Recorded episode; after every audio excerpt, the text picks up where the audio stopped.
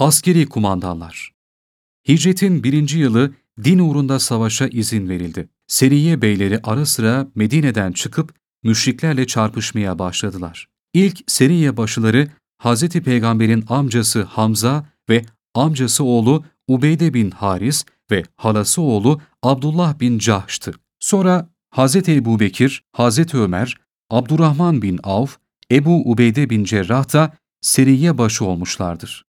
Hz. Ali ile Zeyd bin Harise ise her zaman için seriye ve askeri birlik kumandanları ola gelmişlerdir. Ashabtan Miktat bin Esvet diye bilinen Miktat bin Amr ve hatip ve şairlerden Abdullah bin Revaha, Ukaşe, Şuca bin Vehb ve Muhammed bin Mesleme de askeri birlik kumandanlarındandır. Amr bin As, Halid bin Velid İslam olarak Medine'ye hicret ettikleri zaman ikisi de komutan olarak vazifelendirildi.